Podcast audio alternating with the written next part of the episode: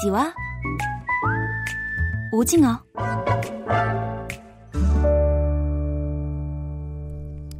케이비에스 통일사용설명서와 함께하시면 남북한의 달라진 말과 글에 대해서도 알 수 있습니다. 겨레말큰 사전 남북공동편찬사업회 민지원 연구원 어서 오세요. 네, 안녕하세요. 저희 프로그램이 이미 통일을 했습니다. 네. 이게 무슨 말이냐면 저희가 이렇게 내용적으로도 어, 어떻게 하면 그 통일이 가능할까 여러 가지 소개를 해드리고 있는데 잠시 전에 진천교 통일티비 대표께서 이렇게 전해주신 소식이 북한의 지하철에 관한 얘기였어요. 네. 예, 저희가 이제 남과 북의 지하철에 관련된 말과 글을 오늘 얘기해 볼 텐데 민지원 연구원께서는 출퇴근할 때 대중교통 뭐 이용하세요? 어, 저는 뭐 버스, 버스를 탈 때도 있고 말버스를 네. 탈 때도 있는데 뭐 지하철도 때에 따라서는 많이 이용하고 있습니다. 네, 저희가 사실 서울에서는 지하철 노선이 너무 많아서 구호선까지만 있는 게 아니고 거기에 또 다른 여러 가지 노선들이 있잖아요. 네네, 그렇죠. 저는 몇 개인지도 사실 다 모르는데 민지원 연구원은 어떤 노선을 주로 이용하십니까? 저는 이제 요즘에는 오호선, 육호선, 그리고 공항철도 이렇게 많이 타는데 오늘은 네. 이제 오호선 타고 여기 여의도에 왔습니다. 그렇죠. 네. 네. 여기는 오호선을 타고 오셔야 됩니다. 네. 네. 그 이런 지하철과 관련한 남북한의 말과 글을 알아볼 텐데요. 제가 지금 민지원 연구원께 지하철 몇 호선 애용하시냐 이렇게 여쭤봤잖아요. 이런 것처럼 우리는 전철, 지하철 뭐 다 섞어서 그냥 지하철이라고 보통 얘기들을 많이 하는데 우리가 우리 정확한 사전에 지하철의 의미는 뭘로 돼 있나요? 네, 남쪽 사전의 지하철은 땅속에 터널을 파고 부설한 전철 이렇게 풀이가 되어 있습니다. 근데 실제로는 이제 일부 구간에서는 지상으로 다니기도 하죠. 그렇죠. 뭐 이호선 저 뚝섬 쪽이나 뭐 네. 일호선이나 금정 이쪽은 다 지상으로 다니기도 하는데 다니는 구간하고 관련 없이 일상적으로는 전철, 지하철 이제 섞어서 쓰고 있습니다. 예전에는 이제 노면 전차라는 게 있었죠. 아주 옛날에. 네, 아주 옛날에. 네, 그렇죠. 지금도 이제 서대문 역사박물관 앞에 한량이 있는데 예전에는 이제 노면 전차가 있었기 때문에 전차라는 말도 많이 썼는데 지금 그런 어떤 전차 자체가 없기 때문에 그 말을 잘 쓰고 있지는 않습니다. 그렇죠. 전차는 이제 뭐 사극에서나 볼 수 있는 네, 그런 맞아요. 교통수단이 돼서 네. 우리는 이렇게 지상이든 지하든 관련 없이 다 지하철이라고 하는데 북한은 어때요? 네, 북에서는 지하철도가 있고 또 전차가 있습니다. 이 지하의 전용 철길로 다니는 도시 전철은 지하철도라고 하고 이 일반 도로에 노면 위에 부설된 철길로 다니는 전동 차량은 전차나 궤도 전차라고 합니다. 제가 용례를 하나 소개를 해드리면 네. 흰색과 빨간색으로 곱게 단장한 궤도 전차가 경적을 울리며 경쾌하고 경쾌하게 달리고 맵시 나는 승용차들은 꼬리를 물고 달린다. 이런 예가 있는데요.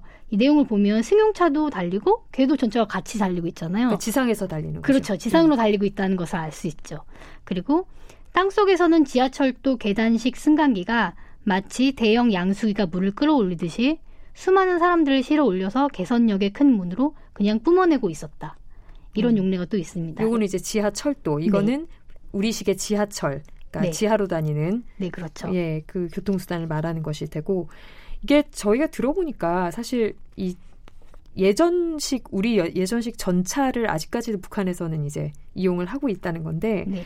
지금 사례 설명해 주실 때 제가 좀 귀에 딱 들어왔던 단어가 계단식 승강기였어요. 지하철도 계단식 승강기가라는 단어를 말씀해 주신 것 같은데 이 계단식 승강기는 뭔가요?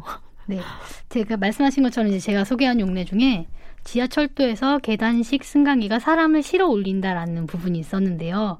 어, 남해 외래어에서 남해 외래어 에스컬레이터를 북에서는 계단 승강기 또는 계단식 승강기라고 합니다. 아, 계단식 승강기니까. 그렇죠. 계단 네. 모양이니까요. 네. 이게 남과 북의 사전에 같은 의미로 자동 계단이라는 말도 있는데 네. 사실 이 말은 출현 빈도가 굉장히 낮아서 잘 쓰지는 않는 말이에요. 주로 계단식 승강기를 네. 많이 이용한다는 말씀이세요? 네, 그렇습니다. 이게 남쪽에서 에스컬레이터가 북에서는 계단 승강기라면 우리가 흔히 말하는 엘리베이터는 네. 북에서는 뭐라고 할까요? 그냥 승강기인가요? 어, 일단은 외래어 표기법에 따른 북에서는 이제 엘리베이터가 되고요. 예. 근데 이 엘리베이터라는 외래어보다는 말씀하신 승강기 또는 수직 승강기라는 말을 많이 사용하고 있어요. 수직 승강기. 그렇죠. 이제 위아래로 사람이나 짐을 싣고 움직이기 때문에 승강기 앞에 수직이라는 수식어를 붙여서 쓰는 거죠. 음, 북한에서는 수직 승강기도 되고 승강기도 되고 엘리베이터가. 네, 맞습니다. 예, 주로 외래어보다는 이 승강기라는 말을 더 많이 이용하고 있네요. 네, 맞습니다. 이 지하철역하고 관련돼서도 재미있는 게 있더라고요. 이 앞에서 진천교 통일티비 대표가 직접 가본 지하철역 이름이 그, 그러니까 북한식 표현으로는 지하철도역이 되겠죠. 이게 네. 부흥역이었거든요. 네, 네. 그런데 이 북한 지하철도역 이름에도 공식 같은 게 있다고요. 네, 제가 이제 처음에 봤을 때 좀 흥미롭다고 생각을 해서 오늘 소개를 해드려야겠다라고 준비를 했었는데요. 네. 이 공식이라기보다는 남쪽하고 좀 달라서 재미가 있으실 겁니다. 이 평양 지하, 지하철도는 노선이 두 개 있는데 하나는 부흥에서 붉은별 이런 노선이고 어. 하나는 광복에서 낙원까지. 그렇죠. 우리식으로 하면 이제 낙원이죠. 근데 이 붉은별이라는 단어를 들으실 때 좀 눈치를 채셨을 것 같아요. 네. 남쪽은 뭐 여의도역, 마포역, 뭐 고속터미널역 이런 식으로 이제 지명이나 장소가 역명이잖아요. 근데 이런 남쪽의 어떤 지하철 역명과 다르게 북에서는 지하철도 역명 자체는 일반 명사로 되어 있고 음. 괄호 안에 이게 어디서 쓰는 건지 그 장소를 보이고 있습니다. 예를 들어서 진천교 대표님께서 가신 부흥역은 부흥, 괄호하고 화학발전소. 아, 장소를 괄호 안에 넣어주고 그렇죠. 부흥이라는 거는 장소와는 직접적인 관계가 없는 단어로. 그렇죠. 그냥 이제 거군요. 명사한 거죠. 부흥이라는 말인 거죠. 그 다음 역은 이제 영광, 괄호하고 평양역 이런 음. 식입니다. 붉은 별은 붉은 별 자체가 역명인데 괄호하고 이병원 이렇게 되어 있고요.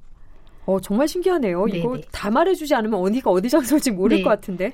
특히 제가 좀 재밌다고 생각한 게 락원이 어디냐면 이 락원역이 동물원입니다. 네. 그 락원 그리고 괄호하고 동물원 이렇게 써 있더라고요. 오, 정말 이건 정말 알지 못하면 만약 북한에 우리가 갔다. 네. 길 잃어버리기 딱 좋겠네요. 네, 그렇죠. 이 명사로만 되어 있으면 이제 내가 원하는 데가 어떤 역인지 알 수가 없는 거죠.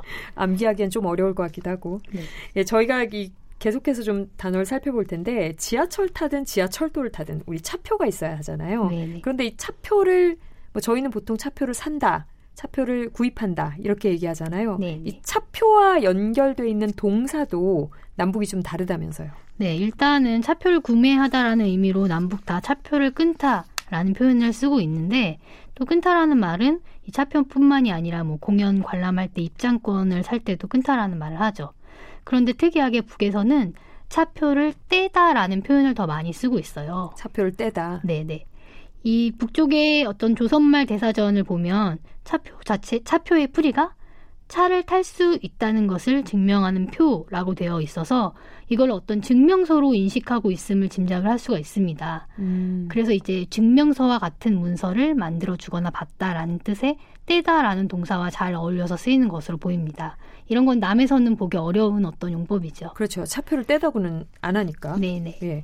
저희가 탈 것 관련해서 한 곳만 더 살펴보죠. 네. 여름 휴가철에 많이 이용하는 곳이 또 공항이잖아요. 네. 예. 이 해외로 갈 때 공항을 이용하는데 공항 얘기할 때도 남북이 좀 다르다면서요. 네.